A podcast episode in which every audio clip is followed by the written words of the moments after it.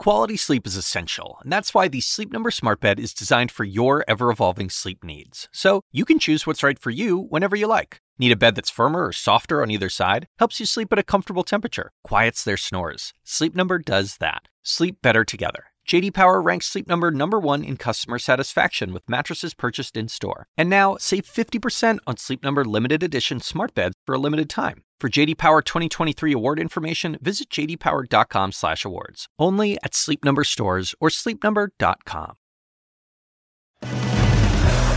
It was an unholy alliance between Democrats and MAGA to unseat a principled Republican. The lead starts right now. Voters sending a resounding message to Republicans about abortion rights in ruby red Kansas, while in other states, Trump backed election deniers sail to primary victories, setting up key showdowns for the fall.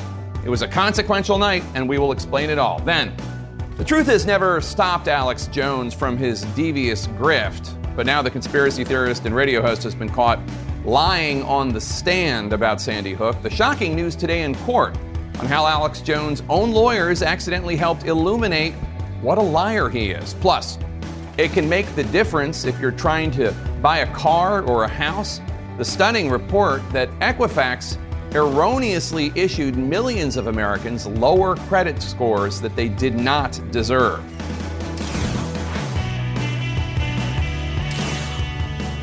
Welcome to the lead. I'm Jake Tapper. We're going to start today with our politics lead. A report card and a reality check for both Republicans and Democrats gearing up for this fall's midterm elections. The biggest takeaways from another primary night are now coming into focus, starting in Kansas, where abortion rights were on the ballot for the first time since the Supreme Court overturned Roe v. Wade. Voters in Kansas overwhelmingly rejected a measure that would have allowed lawmakers to ban abortion in the state. And the turnout is giving Democrats new hope, they say, that anger at that decision by the high court could deliver a midterm boost. On to Arizona now, where Republican election deniers won big last night. CNN, CNN now projecting that three Trump endorsed Republicans who embrace Donald Trump's sad election lies will win their party's nominations for U.S. Senate, for Attorney General, for Secretary of State. Right now, election denying Kari Lake, who's running for governor, is ahead in that primary, though those votes are still being counted. In Michigan, Republican Congressman Peter Meijer became the second House Republican who voted to impeach Donald Trump to lose his primary race to an election liar. But notable in his race was the Democratic meddling. The Democratic Congressional Campaign Committee spent more than $300,000 to boost Meijer's opponent, conspiracy theorist John Gibbs, in hopes that Gibbs, endorsed by Trump, will be easier to defeat in November. The move was criticized by even some Democrats as so cynical because it undermines Democrats' claims that these election liars pose an existential threat to the Republic. CNN's Jeff Zeleny starts off our coverage today from Overland Park, Kansas, with more on how the latest primary results could have national implications come November. A surge of Kansas voters sending an overwhelming message to protect abortion rights. It was the biggest sign yet of the backlash to the Supreme Court's decision to send the question of abortion back to the states. And here in conservative Kansas, voters delivered their answer loud and clear. The abortion measure drew historic turnout for an August election, with more than 900,000 voters casting ballots, dramatically outpacing primaries in 2018 and 2020. You cannot take people's rights away and expect there not to be uh, uh, some kind of engagement, some kind of activism, and uh, and we saw that. We saw that yesterday in a way that I don't think anybody uh, expected. It was a question of whether voters wanted to amend the Kansas Constitution to allow lawmakers to further restrict or ban abortion. A resounding 59% said no, 41% said yes, with a coalition of some independents and Republicans joining forces to preserve access to abortion. Three months before the fall elections, the outcome in Kansas reverberated across the political landscape, with Democrats expressing fresh hope that support for abortion rights could be a motivating force in November. Across the country on Tuesday, more pieces of the midterm election puzzle fell into place, with supporters of former President Donald Trump who have embraced his false claims about the 2020 election scoring wins at the ballot box. In Arizona, Trump backed Kari Lake, leading in a divisive Republican governor's race over Karrin Taylor Robson, who had the support of former Vice President Mike Pence. We won this race.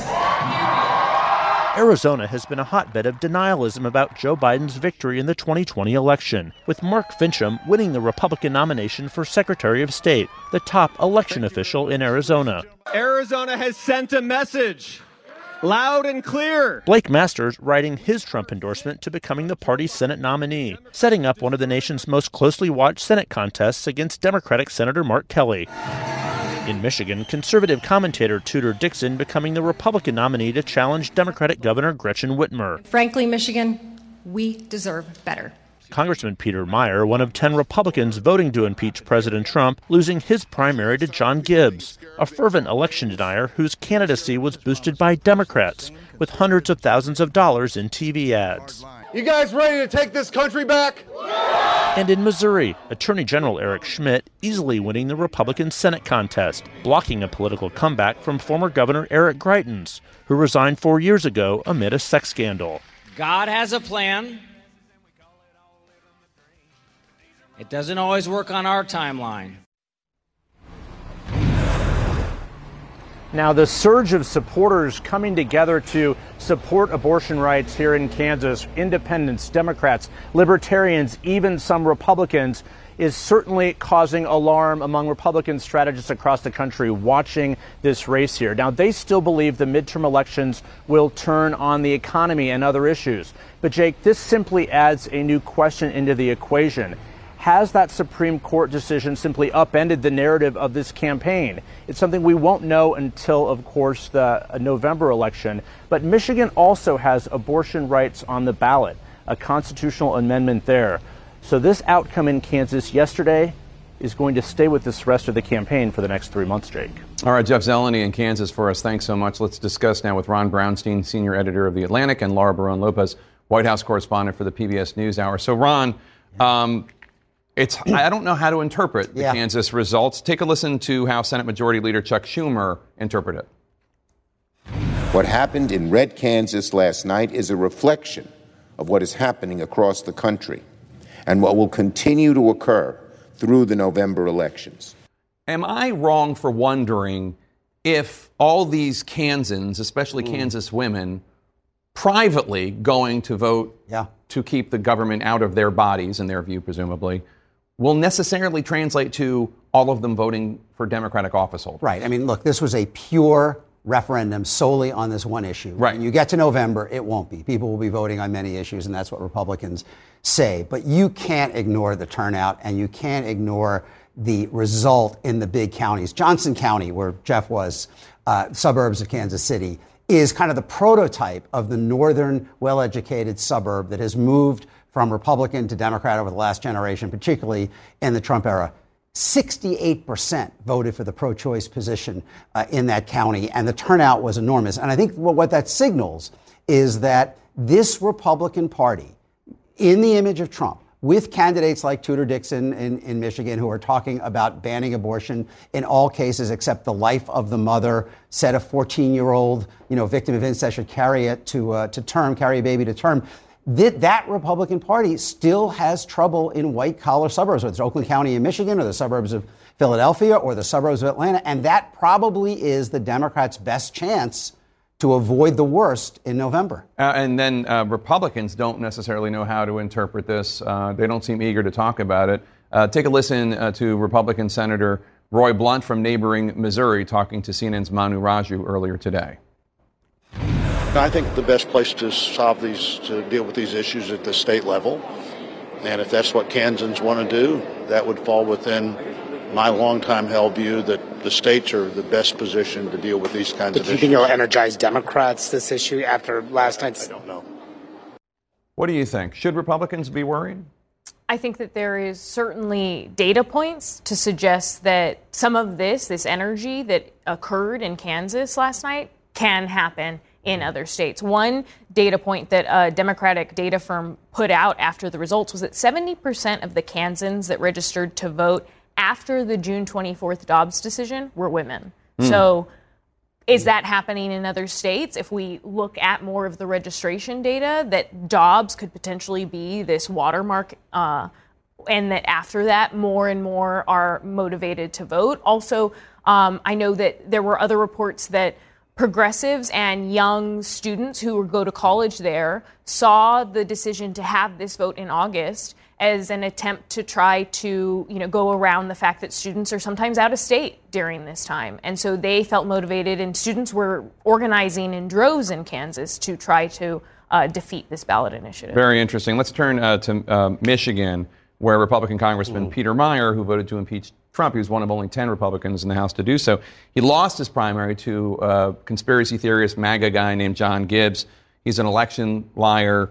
Um, and the, you know the big story is that the Democrats, the DCCC, mm-hmm. basically made John Gibbs campaign. I mean, they gave him three hundred thousand dollars. The DCCC and other Democrats gave more.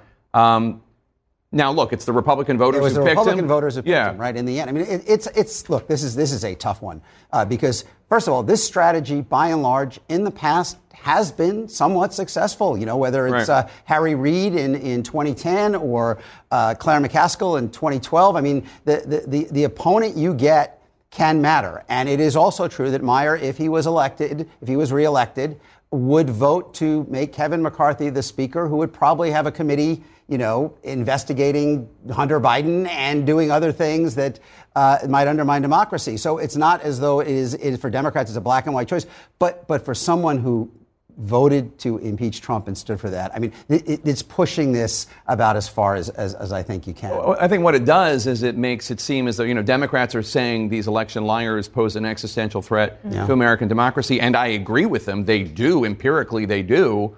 Um, but, it, but if that's the case, if it's an existential threat, why are you risking in a potentially red wave year electing one of these guys. Well, that's the argument that a number of Democrats yeah. made. They said that this is hypocritical if we're on one hand holding these January 6 hearings, warning about the threats that election deniers pose, and then you know, putting out an ad campaign that essentially boosts the Trump aligned candidate. I do agree with Ron, though, that essentially at the end of the day, you know, 68% of Republican voters think that the election was stolen. Yeah. And so that is why that they are voting for election deniers. You know, Michigan and Arizona, after yesterday, the entire top of the ticket in both states for the Republican Party are going to be election deniers. The Secretary of State, Attorney General, and Governor in Michigan, the Attorney General, Secretary of State, Governor, and Senator in Arizona. I mean, this is bigger than Trump, right? I mean, this has kind of uh, taken root in the party uh, in a way that goes way beyond him.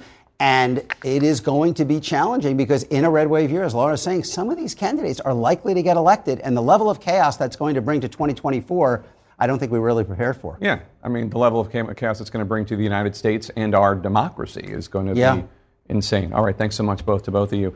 Getting close to the inner circle, subpoenas in the federal probe into January 6 have been issued by the Justice Department to the two highest ranking members of the Trump administration so far. Then at any moment, a jury could start to decide the cost of a lie. How much will Alex Jones be forced to pay for lying and, in some ways, organizing the torture of the Sandy Hook massacre victims? We're back now with some sad breaking news. Republican Congresswoman Jackie Walorski of Indiana has been killed in a car crash. House Republican leader Kevin McCarthy just shared a statement from the Congresswoman's office confirming that the Congresswoman's husband was notified that she was killed in a car accident in Indiana this afternoon. The statement goes on to say, quote, she has returned home to be with her Lord and Savior, Jesus Christ. Please keep her family in your thoughts and prayers, unquote. Walorski was born and raised in South Bend, an area that she has represented since first being elected to Congress in 2012. May her memory be a blessing. Also in our politics lead, former Trump deputy White House counsel Patrick Philbin has now been subpoenaed in the federal criminal probe of the January 6th insurrection, two sources tell CNN. This comes just a day after we learned his former boss, Trump White House counsel Pat Cipollone, was also subpoenaed for documents and testimony by the Justice Department. These moves are the clearest signal yet that federal investigators are looking at conduct directly related to Donald Trump and his closest allies' efforts to overturn the 2020 election. And as CNN's Jessica Schneider reports for us now, executive privilege concerns could prove to be a complication for prosecutors. The Justice Department escalating its investigation into January 6th with CNN learning of two new key subpoenas to the former White House counsel and his deputy. Pat Cipollone and Patrick Philbin are the highest ranking White House officials to be subpoenaed so far. This is probably bad for pres- former President Trump. Prosecutors are already deep into their investigation of plans from Trump allies to overturn the 2020 election. Two top aides to Vice President Pence appeared before a grand jury last month. Subpoenas have already been served to several people who schemed to create fake slates of electors, saying Trump won the 2020 election in several swing states. And earlier this summer, FBI agents seized lawyer John Eastman's phone and raided Jeffrey Clark's home. Can I call my lawyer? It shows that this is more than, you know, what did John Eastman do, the uh, attorney that basically came up with that crazy scheme to overturn the election. Uh, and it probably is a very deep interest in what the president did. Cipollone's subpoena is significant because he was close to the president and in the West Wing on January 6th. I think I was pretty clear there needed to be an immediate and forceful response statement, public statement that people need to leave the Capitol. Cipollone sat for several hours of a closed door deposition with the January 6th Select Committee, careful not to divulge any conversations directly with Trump. Former prosecutor Elie Honig says those executive privilege concerns could prove to be a hurdle for Justice Department prosecutors. Donald Trump might try to step in and claim executive privilege in front of a grand jury. You can claim executive privilege. But there's a difference between claiming executive privilege and actually winning on executive privilege. This is actually exactly what happened in the Richard Nixon tapes case back in 1974. Nixon's tapes were ultimately ordered released by the Supreme Court. Meanwhile, the January 6th committee blindsided by revelations of more missing text messages from government phones. CNN has learned the Defense Department wiped the phones of top departing Defense Department and Army officials at the end of the Trump administration, deleting any texts that might have existed from key witnesses to the response to the Capitol attack. Was the January 6th Select Committee aware of these deleted Defense Department records prior to today? I do not believe so. I was not, um, which is another concerning matter that this was not disclosed to us by the Department of Defense. Chairman of the Senate Judiciary Committee, Dick Durbin, he's calling on the Pentagon's inspector general to investigate these missing texts from the senior officials at the De- Defense Department. The Pentagon has responded saying that they are aware of the request, but Jake, they're still waiting to get an official official ask here from Senator Durbin. All right, Jessica Schneider, thanks so much. Let's bring in former U.S. Attorney and CNN senior legal analyst Preet Bharara. Preet, thanks for being here. So, um, Adam Kinzinger, a member of the committee, says the subpoena of uh, Cipollone is, quote, probably bad for Donald Trump. Um, what do the Cipollone and Philbin subpoenas signal to you about where the Justice Department is in this investigation? Well, it signals, I think, very, very clearly and loudly that the Justice Department is doing the kinds of things that lots of folks have wondered, you know, why were they not doing those things? Certainly, those depositions uh, spurred the, the, the, the Justice Department along. We now know that they are interviewing people, calling them into the grand jury uh, at, at, a very high level. They're, they're not actually going after low level people and working their way up as far as the grand jury practice goes, from what the reporting has been. They brought into the grand jury, we understand from reporting, uh, two top officials to Vice President Mike Pence, and now the two top officials at the, at the White House counsel's office.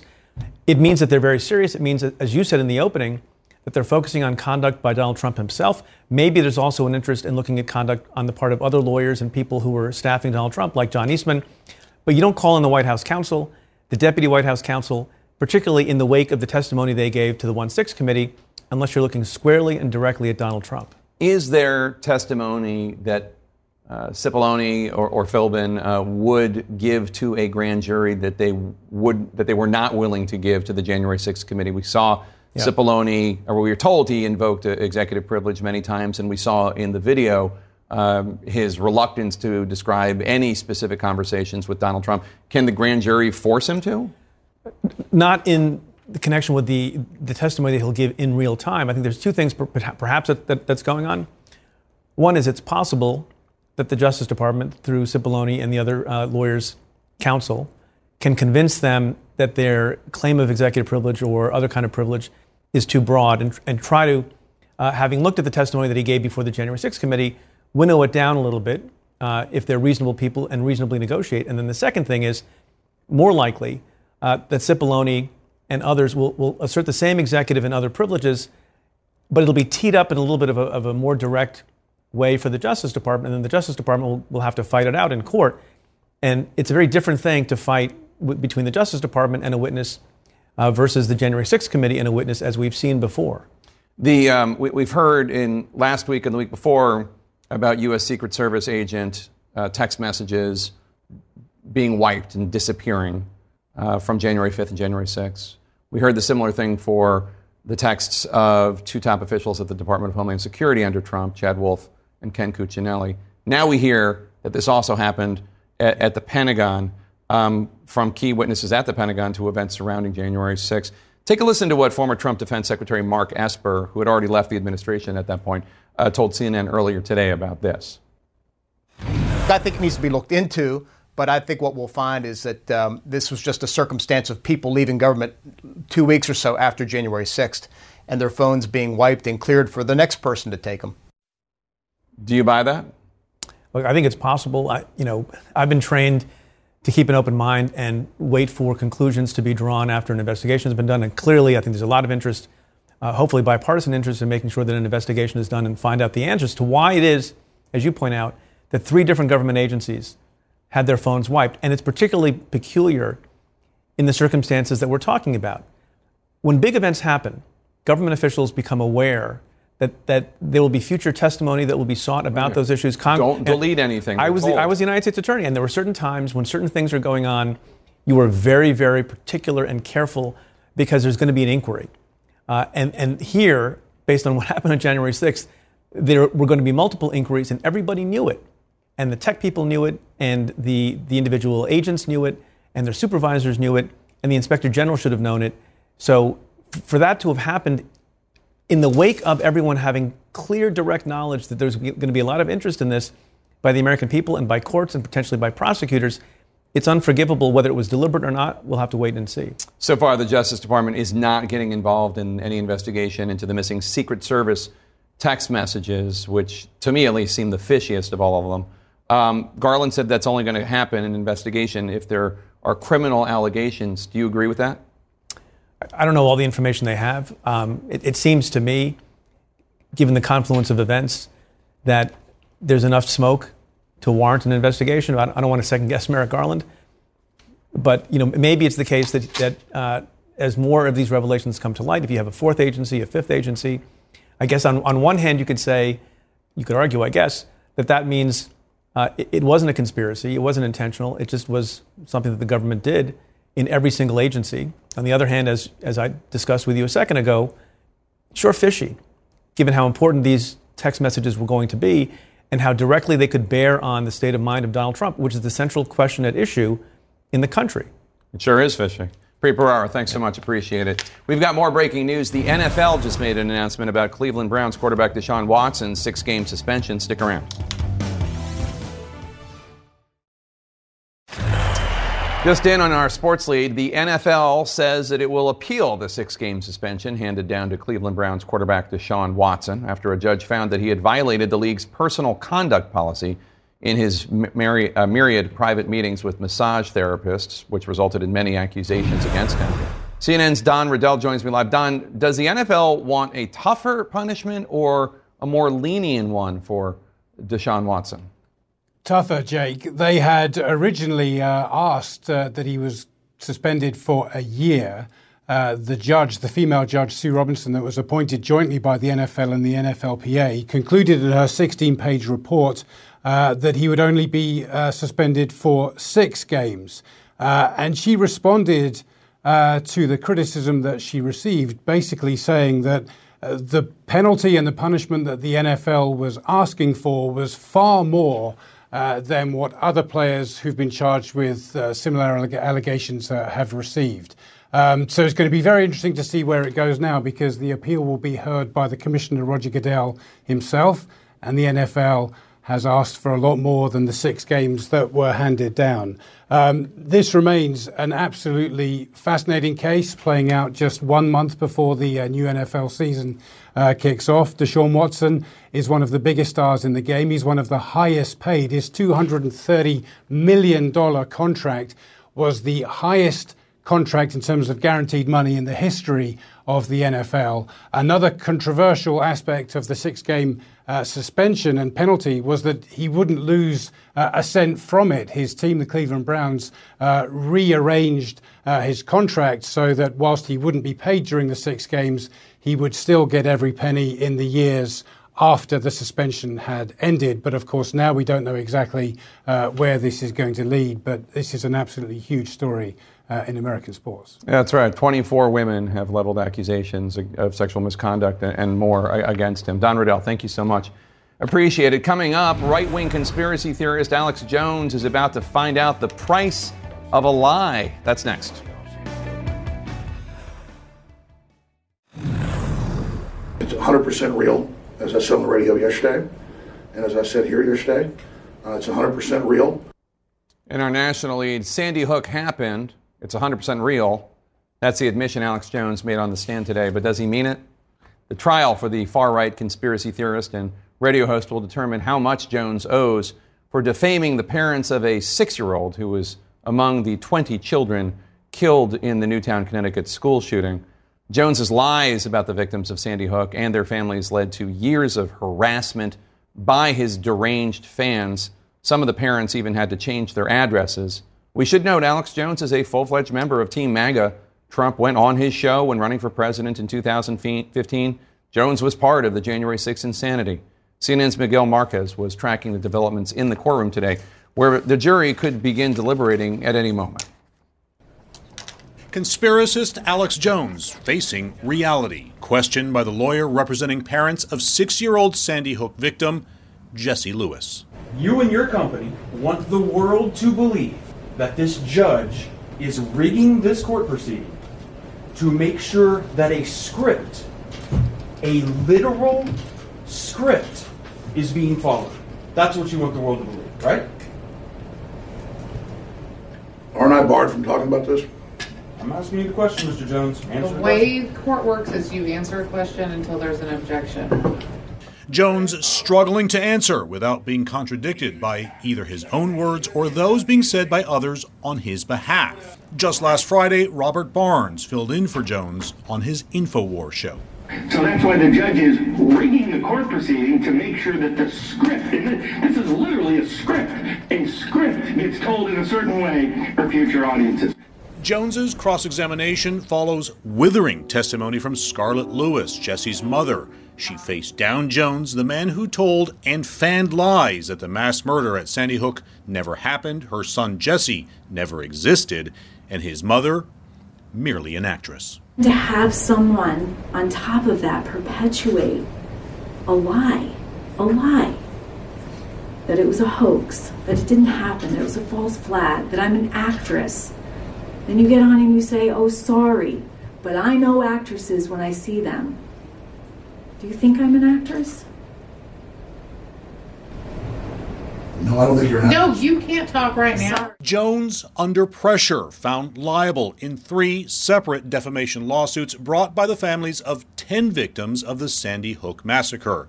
The jury for this case determining how much Jones must pay for his lies. Sandy Hook is a synthetic, completely fake, with actors in my view, manufactured. The parents' lawyer establishing Jones made hundreds of millions of dollars over several years based on text messages from his phone, evidence Jones didn't realize they had, catching him in another lie.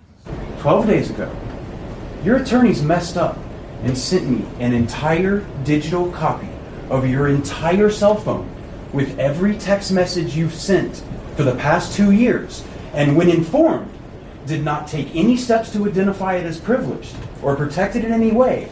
And as of two days ago, it fell free and clear into my possession. And that is how I know you lied to me when you said you didn't have text messages about Sandy Hook. Did you know that? I see. I told you the truth. This is your Perry Mason moment. I gave them my phone. Jones testified earlier in a deposition that he searched the text messages on his phone for the term Sandy Hook, and it came back with no hits. And I had several several different phones with this number, but I did, yeah. Well, of course. I mean, that's why you got it. No, Mr. Jones, that's not why I have it. My lawyer sent it to you, but I'm hiding it. Okay. Mr. Jones? Mr. Jones, that- Please just answer questions. Jones's defense on his show, he's only asking questions, and the mainstream media is taking everything he says out of context. Now, the family of Jesse Lewis are asking for up to $150 million in damages. The uh, defense lawyers for Mr. Jones are doing their closing arguments right now. We expect the jury may have this case any time uh, this afternoon, and then it'll be in their hands to decide what he's liable for. Jake? Miguel, if the jury decides to award a large amount of money to the family, what's the chance that the parents will actually see the money? That is already a growing question. Not only this family, but others. Remember, there are three different defamation cases that he has now been held liable for, or he's liable in. And the families are concerned that he's using bankruptcy laws to hide tens of millions of dollars uh, that he in profits in order to keep that from liability in these cases. So I think we're going to see a lot more litigation and, and many more lies ahead. Jake? All right, Miguel Marquez, thank you so much for that report. For more about Alex Jones and InfoWars, be sure to tune in to CNN this Friday. The CNN special report, Megaphone for Conspiracy, will air at 11 p.m. Eastern, only on CNN.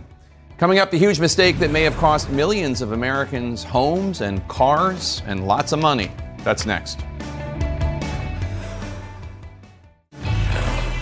Our money lead now. Today is the 50th day in a row that gas prices have fallen in the United States. The drop is driven by the fact that so many Americans cut back on driving due to soaring fuel costs and recession fears, which have knocked down oil prices. CNN's Pete Muntean joins us now live from a gas station in D.C. Pete, where do prices stand now? How much further do you think they're going to fall? Well, Jake, you know, most gas stations in the U.S. right now are selling gas below $4 a gallon. It is $3.99 here at this Citgo station in Northeast DC, which is actually below the national average, according to AAA, for a gallon of regular. $4.16 is what it went to just overnight. That is down almost 90 cents from the peak we saw back on June 14th when gas price hit its highest ever record, $5.02. We've gone down 65 cents in the last month. It was 481 only a month ago. Multiple reasons, according to petroleum experts. Not only are there fears of a global recession, even though we're not officially in one, but that is also causing gas pri- oil prices to go down, and gas demand has also gone, gone down since those prices hit that $5 a gallon record. I want you to listen now to Patrick DeHaan of Gas Buddy. He says gas prices rise like a rocket and drop like a feather. They're dropping slower than what we saw when Russia invaded Ukraine, when gas prices really went up in a big way. Now that gas stations are trying to recoup their losses from the massive increases. Listen now. We're not talking about stations making money hand over fist, but they are passing along the lower prices slower to recoup the margin to sustain their business uh, from when prices went up and they were caught on the wrong side of things.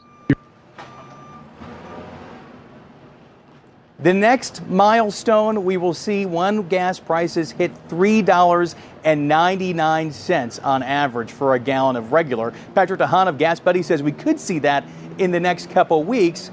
The other milestone, another big question, is whether or not we'll see gas prices like we saw during the peak of the pandemic in the $2 a gallon range. Patrick DeHaan of Gas Buddy says not likely. What we're seeing right now, even though this trend could continue, is likely the new normal. Jake.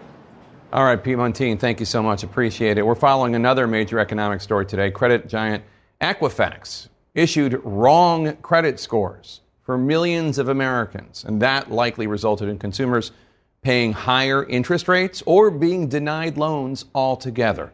Let's bring in CNN business reporter Rahel Solomon. Rahel, how did this even happen?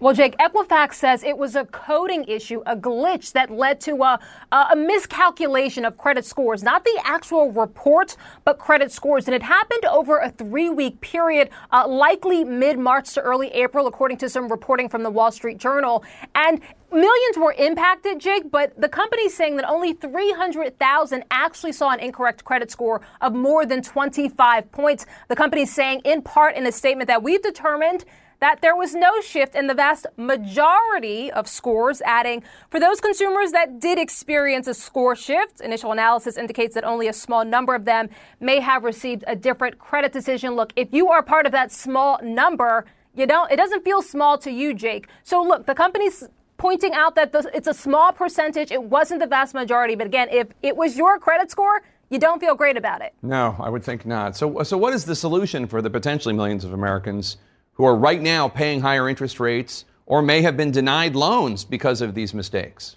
So if you think you were impacted, you have to do a bit of self advocacy here. I called around. And so the first thing to think about is did you actually apply for a loan in that time period? If you did, then you have to pull all three credit reports. Uh, you can go to a website like annualcreditreport.com and then look at the Equifax report and look if there were any hard inquiries. If so, you might have to reach out to those lenders and look for any anomalies and point them to this information and hopefully try to self advocate, as I said. But, Jake, uh, unfortunately, we know that rates are on average much higher than they were in that time period. So it really complicates the, the effort if you feel like an, a decision was made wrongfully. And Rahel, new data shows that Americans are piling up credit card debt as they struggle to keep up with inflation. The Fed, of course, raising rates again, which means these credit card bills are probably going to cost even more. Yeah, credit card rates have really uh, spiked this year. And we know, according to this new research from the New York Fed, uh, that credit card debt has jumped about 13% for the second quarter compared to the same time a year ago. Jake, that is the highest yearly jump in about 20 years. Uh, so there is that, certainly enough to make you pay attention. The positive news, however, in the report is that uh, delinquencies are still very low. So that's some positive news. And also the report suggesting that consumer balance sheets are still strong. All right, Rahel Solomon, thanks so much. Appreciate it. Coming up, a snag from Sinema. The Arizona Democratic Senator revealing what she wants out of that major climate and tax bill that Democrats are hoping to score a big win with. New details coming up.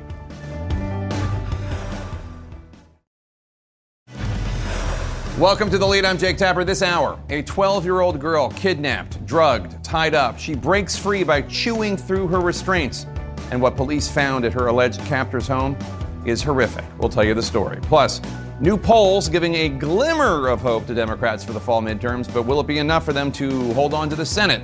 We're going to break it all down with our numbers wizard. And leading this hour, President Biden better get some fresh pens. He's got some new laws to sign. The PACT Act to help veterans exposed to burn pits and the CHIPS Act are just two big bipartisan accomplishments for the administration this week. But can these wins counteract the criticism and defeat and the high inflation. We're going to start with CNN's MJ Lee at the White House. She's tracking both the wins and losses of the Biden administration this week. The mission was a success. Gas prices are coming down. We've got 217 yes votes for the ship's bill. The House has passed it. President Biden celebrating a series of victories and positive headlines in recent days. A year and a half into his first term, the president, who is still isolating in the White House residence with a rebound case of COVID, I'm feeling much better than I sound. Touting some of the most consequential achievements of his presidency so far. On Monday night, the surprise announcement of the killing of Ayman al Zawahiri, one of the masterminds of the September 11th attacks. My fellow Americans, on Saturday, at my direction, the United States successfully concluded an airstrike in Kabul, Afghanistan, that killed the emir of Al Qaeda. And next week, the White House preparing to celebrate two bipartisan legislative victories. On Monday, Biden expected to sign into law a bill that would expand health care benefits for veterans exposed to toxic burn pits. The issue of personal significance for the president, who has said he believes the brain cancer that claimed the life of his late son Beau could have been caused by exposure to burn pits. On Tuesday, the president scheduled to sign into law the so called CHIPS Act, which would boost semiconductor production in the U.S. and pass through Congress with Republican support. I know it sure in hell thrilled me and it thrilled everybody around this, this, this White House. White House officials in recent weeks also optimistic about gradually falling gas prices. We're now seeing 50 days into what remains the fastest decline in gas prices in over a decade. And hopeful that a surprise deal struck between Senators Chuck Schumer and Joe Manchin in a bill called the Inflation Reduction Act will ultimately get the support of Kirsten Sinema, the last Democratic Senate holdout, and result in unprecedented investments in fighting climate change. Pass it for the American people, pass it for America. Still a number of significant challenges continuing to plague the administration. High inflation remains a stubborn problem, with the majority of Americans saying they do not approve of Biden's handling of the economy and inflation. A national shortage of baby formula, prompted by recalls and the shutdown of a major formula plant dating back to February, drawing criticism about the White House's failure to act with speed. I don't think anyone anticipated the impact of the shutdown of one facility uh, in, uh, uh, in the, the, the Abbott facility. Public health experts ringing alarm bells about the spread of monkeypox. We made a lot of the same mistakes that we made with COVID. And following the Supreme Court's historic decision to overturn Roe v. Wade, the administration criticized by some for lacking urgency. And of course, the White House continues to deal with the fallout from the Supreme Court overturning Roe v. Wade. Earlier today, we saw President Biden signing the second executive order on this front uh, since this historic decision. And the executive order today would, in part, support women who now need to travel out of state to get abortion services and other health care services, uh, though it is very clear that the White House is still figuring out the details of how exactly they would execute this. But, Jake, there's no question that this is an issue that this White House hopes will continue to energize voters heading into the midterms. They believe that is exactly what they saw last night in Kansas. Jake. All right, MJ Lee at the White House for us. Thank you so much. An issue that is still dodging uh, the dogging the White House, the fallout from House Speaker Nancy Pelosi's trip to Taiwan, the Chinese government lashing out, continuing to lash out, launching a series of unprecedented live fire military drills around the island and warning that those who, quote, play with fire will perish, unquote. In addition to meeting with the self governing island's president earlier today, Pelosi delivered a strong message of support for Taiwan's democracy and Taiwan's security in direct defiance of the Chinese government's repeated warnings and threats, as CNN's Will Ripley reports from Taiwan's capital city of Taipei the visit by Pelosi is complicating Washington's already strained relationship with Beijing. In almost any other capital, the armored convoy for U.S. House Speaker Nancy Pelosi may not get a second glance. But here, in Taipei, on the diplomatically isolated island of Taiwan, a visit like this hasn't happened in 25 years. When Pelosi's political career began, Protests like this were not allowed in Taiwan. Pelosi witnessed Taiwan's stunning transition from dictatorship to democracy. Democracy under duress, claimed but never controlled by Beijing's communist rulers. The Chinese military escalating cross strait tensions, military drills encircling Taiwan, some just miles from shore, condemned by Taiwan a sea and air blockade. Pelosi's political gamble, her historic visit to the self governing island, preceded by days of drama. Fiery threats from China, ignored. Warnings from the Pentagon, even President Biden, brushed off. The military thinks it's not a good idea right now. Silence and secrecy. Until the moment Pelosi's plane touched down in Taipei.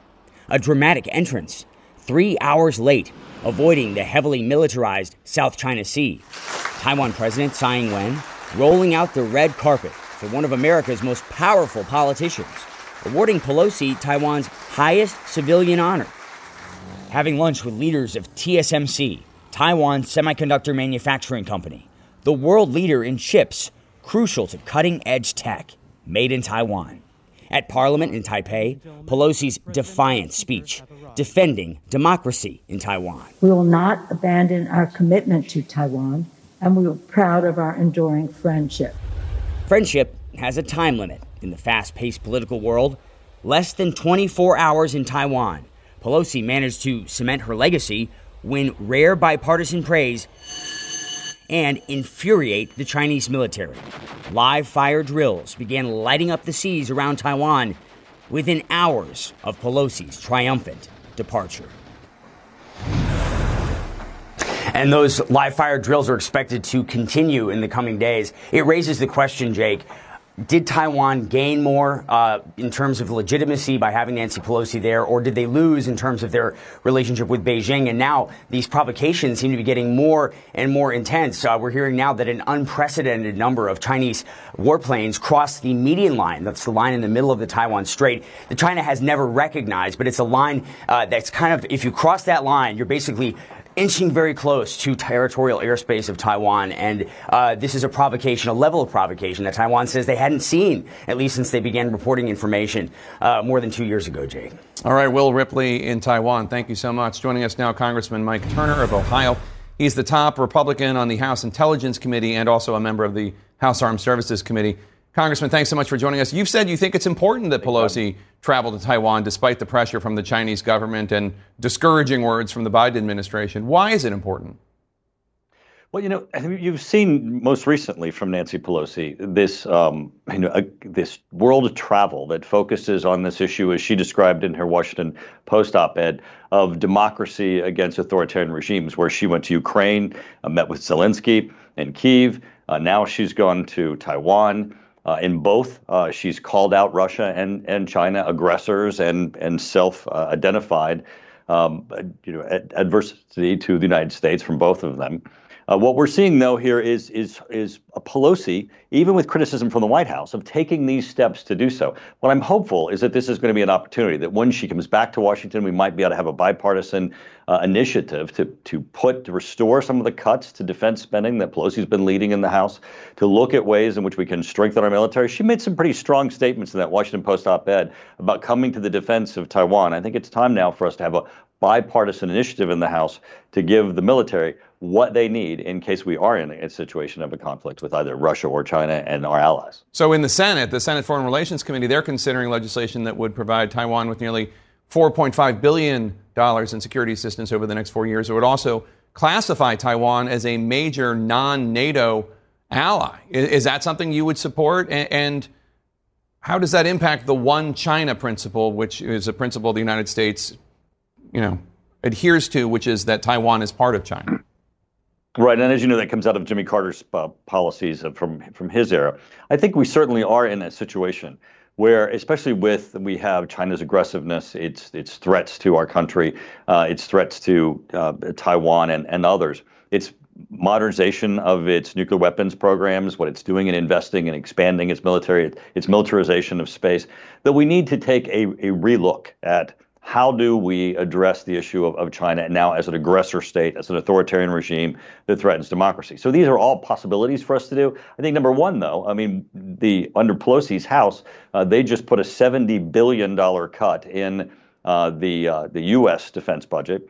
And also cut uh, some of the modernizations for our nuclear weapons that were planned, not expanding our nuclear weapons capabilities as China is doing, where they're massively expanding their, their nuclear weapons capabilities, but just even modernizing what we currently have we need to make certain we focus on our military because the, these uh, threats from Russia and China and to our adversaries, um, they're looking at what we're doing. We need to we need to make certain that we strengthen ourselves. I want to get your reaction to something former Democratic Senator and U.S. Ambassador to China under Obama, Max Baucus, told me yesterday. Take a listen. They may decide, contrary to U.S. Uh, treaties to ch- uh, China, uh, where we've asked China not to help Russia in Ukraine, they may decide, oh, what the heck, you can't depend upon uh, U.S. anymore, so we might start helping Russia. The basic argument, and we've heard that from people at the Biden administration too, is that China has been mostly neutral uh, in the war of Russia against Ukraine, despite calls from Zelensky and others to oppose Russia. But poking uh, an, a finger in the eye of China uh, could cause China to support Russia much, much more than they have.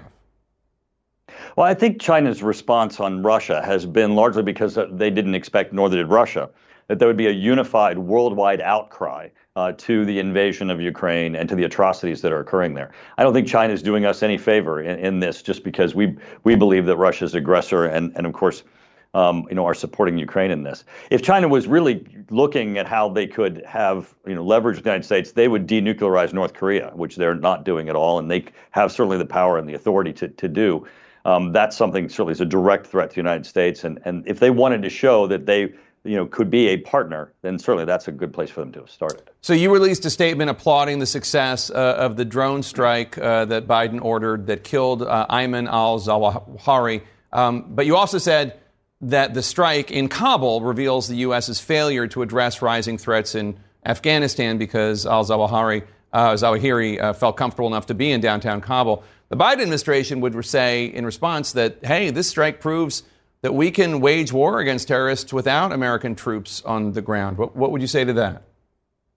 Well, this strike, where we where there's one individual that is is targeted, where there's mm-hmm. the intelligence community does a you know a holistic triage of where is this person, locates them, and has the ability to reach out and, and touch them, is a capability that we've always had in our counterterrorism strategy. What the what the president claimed he was going to have with his haphazard withdrawal from Afghanistan was what he called over the horizon, which was actually supposed to be an ability to to degrade terrorist organizations' ability to operate in Afghanistan and come to the level of being a threat to the United States. Taking out one man is not that over the horizon capability. Uh, what the administration has failed to do is recognize Al Qaeda is there. Al Qaeda was there when the president made the statement that they were gone. Um, and they have yet to provide to Congress what, what is their plan? How are they going to ensure that terrorist organizations that we know are there are not going to grow and grow in their threats uh, to the United States? And I think that's where the president now needs to focus um, is how do we ensure uh, that with the resources that we have, uh, that uh, that the White House targets actually terrorist organizations and groups to degrade their capabilities. Lastly, sir, I just want to ask. Um, I know you disagree with a lot that Speaker Pelosi and, and Majority Leader Chuck Schumer and President Biden uh, are pushing forward. But I couldn't help but notice in the last year, there have really been a number of very big, consequential, bipartisan bills. You've supported some of them. The, there's the infrastructure bill, the, the PACT Act to help veterans, uh, the CHIPS bill, uh, the gun safety bill. In fact, I think you did you vote for all four of those? It's possible you did. I didn't vote for the infrastructure bill. Okay, but you, but you voted for three of the four. Um, no. We're seeing Congress working. Um, and again, I know you disagree with a lot that the Democrats are doing, but that's something to celebrate, I think. Well, yes, but I, I you know, something that, there does need to be a, a, look here just a little bit further, and that is take the CHIPS Act, for example.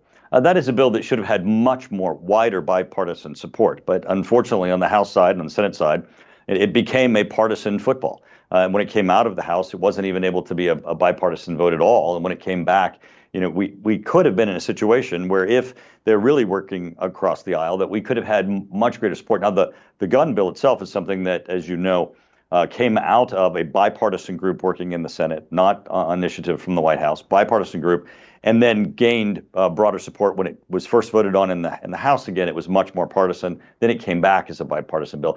I think what people need to know is that that every day there really is bipartisan work that's happening in the House. There certainly is um, certain a, a partisan flavor uh, that we all see on, on television, but there is bipartisan work that be, that's being done. It, there does need to be more of it. Uh, and that does require that people talk to each other and people work together. All right, Congressman Mike Turner, thank you so much. Good to see you, sir. Thank you.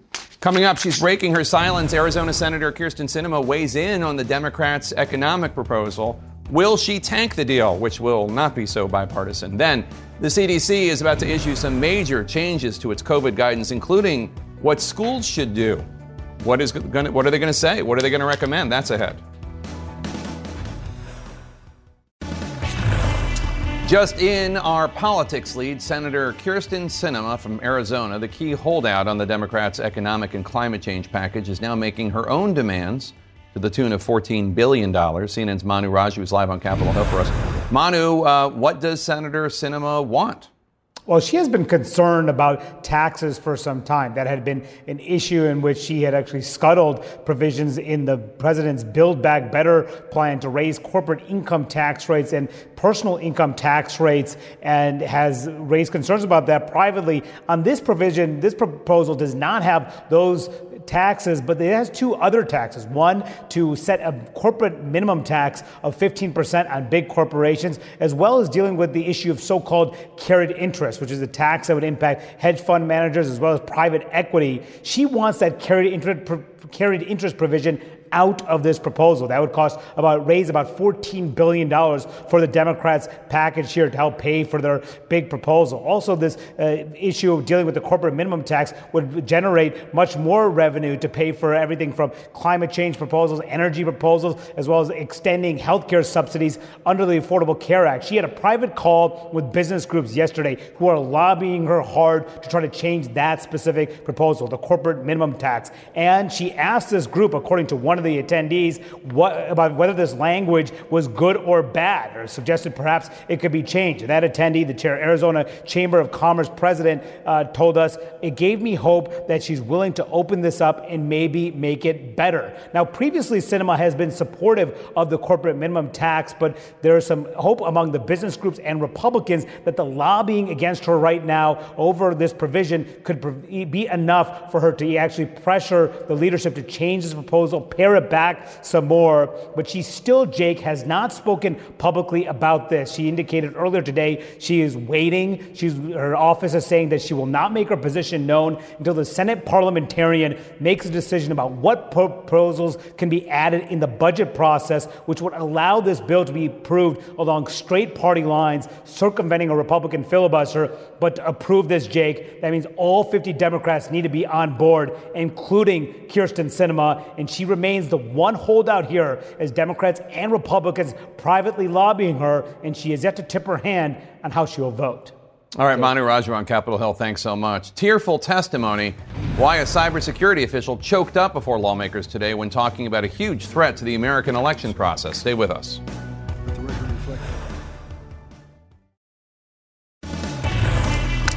In our politics lead, a new Monmouth poll suggests that Democrats could could be gaining ground on the so-called generic ballot. That means pollsters ask voters which party would you vote for if the vote for Congress were taking place today. Democrats have gained a few points on Republicans. Compared to June, it's still within the margin of error. And we should note traditionally, Democrats need to actually be up six to 10 points in the generic ballot to not have an awful night on election night. CNN senior data reporter Harry Enten joins us now live. Harry, is there any hope for Democrats in November that it will not be a massive red wave? So, you know, most of the time when we talk about Congress, we've been talking about the House. And this is the chance of chamber control in 2023 based on the betting odds. And you can see in the House, look at this. Republicans have an 85% chance of gaining control. Democrats just down at 15%. But today, I really want to focus in on the Senate because we really haven't spoken about it too much. And look at the betting odds here. Look at this. 51% chance Republicans have control, 49% that Democrats have control. That, my friends, is E then, which I can't quite spell. Oh, nope, I got the room. And the question that I have is whether or not we should be shocked that the Senate and House end up in different hands after the election. And this is take a look at the House and Senate in midterm since 1946. The same party gained seats in both 14 times. But the party gained one party gained in one, but not the other. That has actually happened a few times. It's happened five times, including in 2018. So it shouldn't be shocking if the Democrats, in fact, lose the House, but actually do hold on to the United States Senate, Jake. And take, walk us through the battlegrounds of Georgia and Pennsylvania. Yeah, so why is it that Democrats might have a chance at holding on to the Senate, but losing in the House. And I think these polls in both Georgia and Pennsylvania will give you an idea. So here's a poll from Georgia Raphael Warnock, the sitting United States Senator, at 46%, Herschel Walker at 42%. Now, why is that? Take a look at the net favorability ratings. That's a favorable minus the unfavorable. Look at Raphael Warnock. Not exactly well liked at plus one, but look at Herschel Walker. Minus five points. Republicans have been nominating bad candidates across, across the spectrum according to the voters. Georgia is one example of that. Pennsylvania is another one. Look at this poll. John Fetterman, the Democratic candidate, 47%. Mehmet Oz, Dr. Oz, 36%. An 11 point advantage. What's going on here? The net favorability rating. Look at Fetterman, plus 15 points. Mehmet Oz, minus 20 points. Well underwater, Jake. That's fascinating. Republicans have been hoping to run on a referendum against President Biden, his low approval rating, the high on, uh, inflation numbers. Do you think that will work? It may not. It may not, because take a look here. Have a favorable opinion, and this is our last CNN poll, of only Joe Biden, 36%, only the Republican Party, 33%. Look at this neither category. 29% have a, a, a favorable opinion of neither. And here is where it all comes together. The choice for Congress, overall in our last CNN poll, look at that, Jake, it was tied. Hold a favorable view of only Joe Biden, which is the plurality of folks. Democrats, look here, plus 93. Hold a favorable view of only the GOP. It's plus, it's plus 95. But take a look here. Hold a favorable view of neither or both. The GOP is up only seven points, Jake. Only seven points. You put it all together, Joe Biden may not be liked, but if this turns into a choice election, which it may very well, it could be trouble for Republicans. All right, Harry Enten, thank you so much. Uh, let's Thank discuss. Uh, Scott, I know you are bullish on Republicans' chances in both the House and Senate. Um, do you think it's possible the Democrats will not have as bad uh, a midterm election as is being forecast in general? Well, I'm bullish on the House. I, I do think the Senate's a different thing. And when we talk about the generic ballot, I really do think you have to separate the chambers. I mean, I think it's a, a lot that Republicans are going to win the House. Uh, but these Senate races all are individual races. They take on the co- uh, quality and character of the candidates more than the congressional races do sometimes. And Republicans do have some challenges out there. And, uh, and it's obviously 50 50. You only need to pick up one. Uh, but it's not, a, it's not a foregone conclusion. Which one? Senate. Which which Senate candidates concern you? Republicans. Well, I mean, when we started this cycle, uh, everybody was thinking Georgia and Arizona were going to be the top two pickup targets, and I think we've moved on now to Nevada and Nevada and uh, you know, maybe New Hampshire. I mean, so that's not to say the candidates in Arizona and Georgia couldn't win, uh, but things have just developed a little bit differently. So, uh, and then obviously Oz has got uh, issues in Pennsylvania, according to the image polling we've seen, and uh, even Ohio, I think, is going to going to take some serious resources. Although that state is a, a pretty red and pro-Trump state, so you know this is not an easy map in the Senate. Whereas in the House, I just it would be shocking to me if Republicans couldn't win the House if Biden's sitting in the 30s. And, and I want to bring something up because uh, Paul Harry talked about Biden's unpopularity, and we're seeing it pop up in some of these primary races.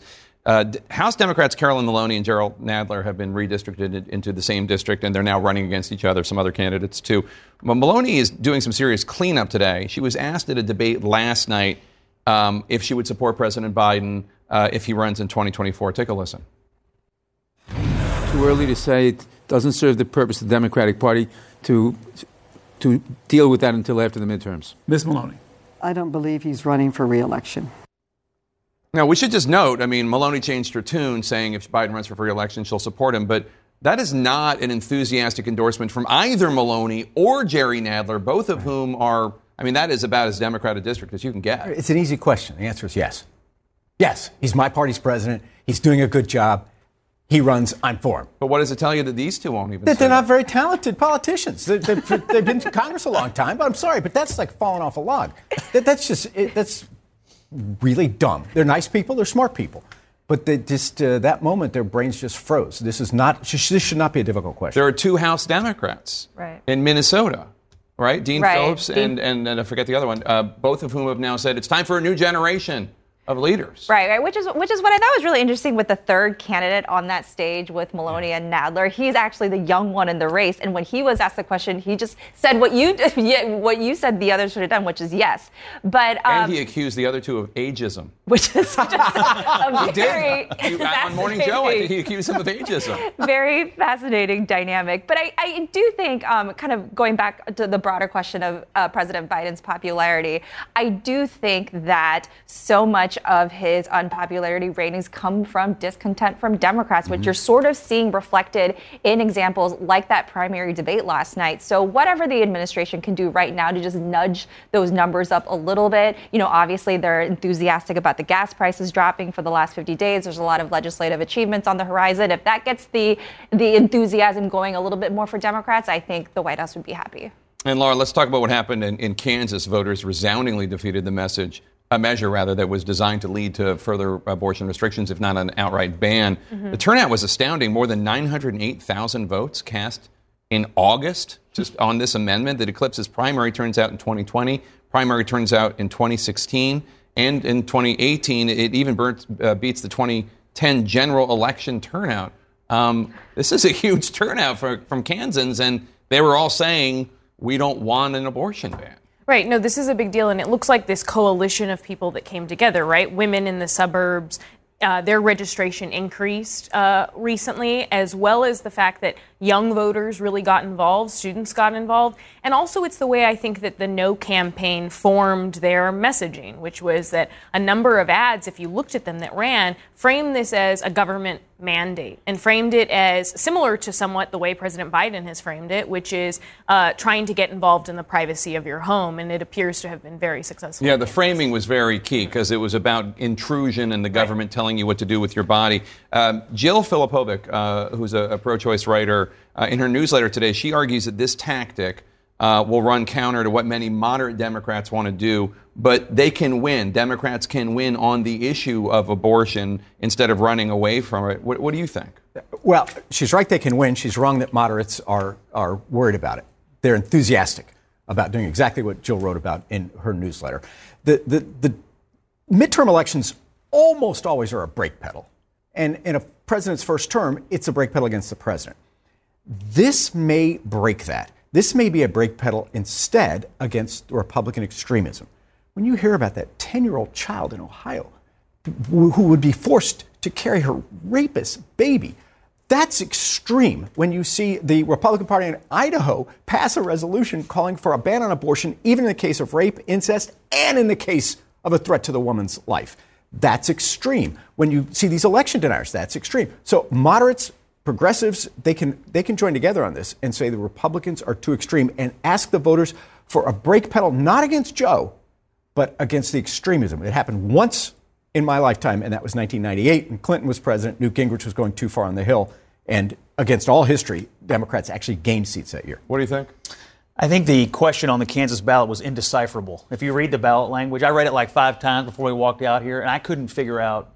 I mean, you know, and I'm, I'm a pro-lifer. I couldn't figure out. But it was, was very on. clear to voters, though. I, I, mean, it was it was advertised as to as sure. to how I, to I vote. Think the default position for people on constitutional amendments is to vote no, and, and unless they can clearly decipher what's going on. Now, I do think it's true that there are some people who are pro-life uh, that want to make sure, and they would describe themselves as being pro life, but they want to make sure that there are reasonable exceptions rape, incest, and life of the mother. And if presented with a question that is framed to them as though it's a total ban and you wouldn't get those exceptions, they may vote you know, against something like that referendum because they believe in, in the reasonable exceptions. And so I do think it's going to take some time for this to settle into some kind of equilibrium out there. This is the first whack at it in Kansas. There are other referendums and other races coming up, and there'll be other legislative moves coming up over the next you know 18 to 24 months. It's going to take some time, but Republicans are going to have to find a political balance between uh, an extreme position, which would say no exceptions, uh, and in a, in a, position that gets you a long way down the road of what you want, but understanding the political reality of, of, of this issue. I, have heard a lot of uh, Republicans privately express uh, concern. I wish the Mississippi had just stuck with that 15 week ban instead of going for the complete uh, ban. Are, the, are you hearing that as well? Right. I think that's why Chief Justice John Roberts tried to carve out sort of that compromise within among the with the other justices on the Supreme Court that would uphold Mississippi, but not completely overturn Roe. I think the one, uh, I think kind of what Republicans are looking to now in terms of the no- November midterms is betting on the fact that voters this fall aren't necessarily going to vote on just abortion. And I think that's the challenge ahead for Democrats, mm. being able to connect that enthusiasm for abortion rights to their candidates. I think that's a lot easier to do, perhaps, for governor's races in Pennsylvania. I think that's something to watch, but a little hard to do for congressional races. But certainly, Democrats are strategizing on how to do that right now. And it's only August. Who knows what's going to happen? An alien invasion from Alpha Centauri. I mean, at this point, who knows? Thanks, one and all, for being here. Coming up, they were once neighbors, now they're enemies. What it is like in a Ukrainian town that borders Belarus. Stay with us. In our world lead, powerful Russian airstrikes rocked the southern Ukrainian city of Mykolaiv today. The city's mayor said rescue operations were underway after a fire broke out in the city and a supermarket was destroyed. To the north, near the border with Belarus, Ukrainians are reeling after months of rocket attacks. They tell Jason's Carroll, J- CNN's Jason Carroll it's a betrayal because they know the attacks are coming from the territory of neighbors who they once called friends. It is hard for Svitlana Slivka not to tear up when she's asked what it is like to live so close to the border of Belarus. Whenever she thinks about it, she thinks of her son who is fighting in the war. She says, I live from call to call, therefore, it is a very painful topic. Slivka works in the only store in the tiny Ukrainian village of Dniprovske, located just two miles from Belarus. Just last week, the Ukrainian military says Russia launched a rocket attack aimed at northern towns and villages in Ukraine. Rockets launched from Belarusian soil, flying right over small villages like this one. This video taken from another rocket attack a few months ago. These sights and sounds now all too common here. Georgy Sokolenko recorded it one night on his phone. He says it is very difficult. First, you worry about your family, your relatives, your country. We decided we will defend, but you can't fight against artillery with machine guns. Sokolenko showed us damage a strike caused after rockets hit his home, but he points out it's not just property damage, it's also many long standing relationships between Ukrainians and Belarusians. Belarus, seen as a key ally to Russia, this Ukrainian soldier patrols the border between the two countries. He was on duty the night in February when the war started, and he says armed drones were launched by Russians in Belarus. He says before the war there were friendly relations between Ukraine and the Republic of Belarus. At the moment, we do not maintain any relations. He carefully showed us an area just a stone's throw from the border, now mined. On the 28th, we saw missiles flying from that direction, he says. This bridge that once connected the two countries now destroyed by the Ukrainian military to prevent Russia from entering Ukraine this way again. It is a symbol for how people like Slivka now feel about some of the Belarusians they once called friends. She says, We expected such an attack from Putin, but we did not expect this from the Belarusians. It's just betrayal. It's a stab in the back that no one expected. They are worse than Russia. And Jake, as you can see and hear there, the feelings of betrayal run very deep. A lot of those who live in these border communities remember uh, when the war started, when Russian troops crossed that border, marched right into their very small villages. The feeling there is that long after the war is over, those feelings of betrayal will likely remain. Jake? Jason Carroll in Kiev, thank you so much for that. New concerns about monkeypox patients being stigmatized. CNN has learned some are even being turned away when they try to get their blood drawn. The response from the labs next.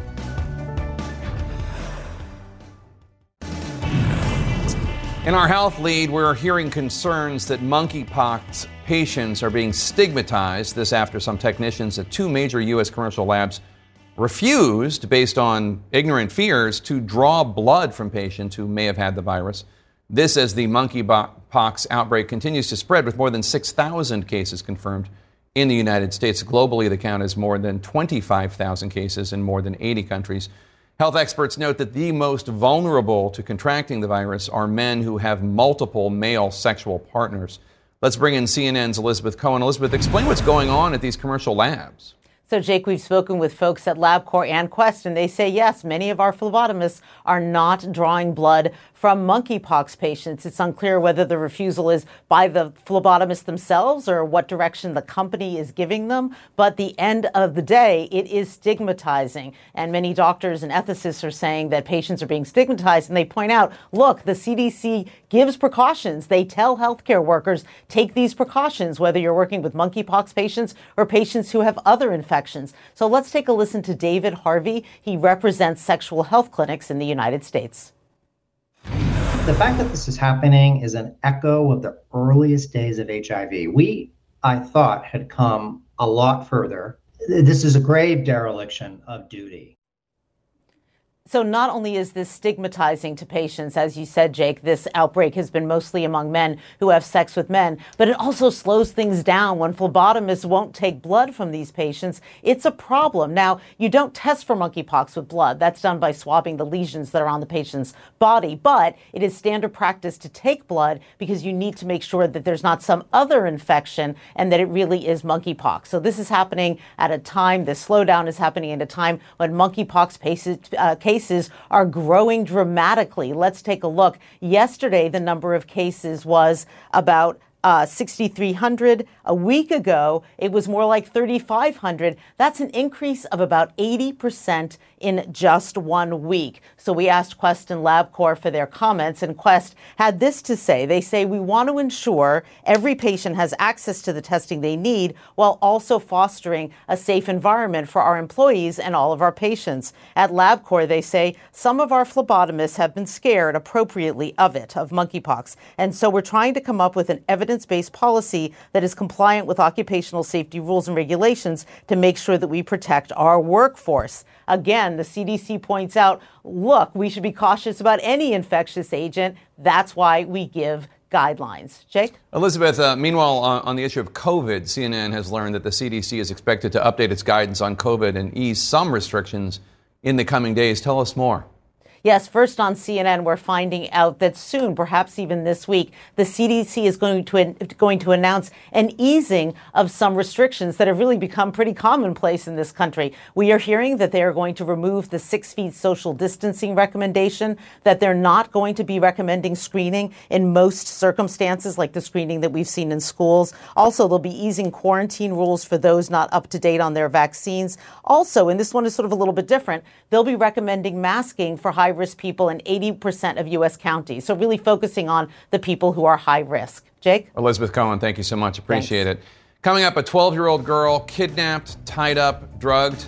Thankfully, she escaped. We'll tell you the story.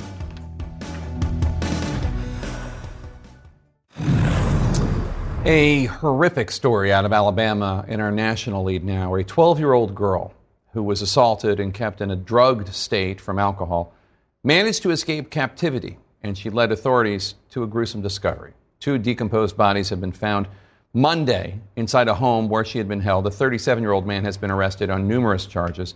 CNN's Amara Walker is covering this horrifying case. Amara, tell us more about how this young girl escaped.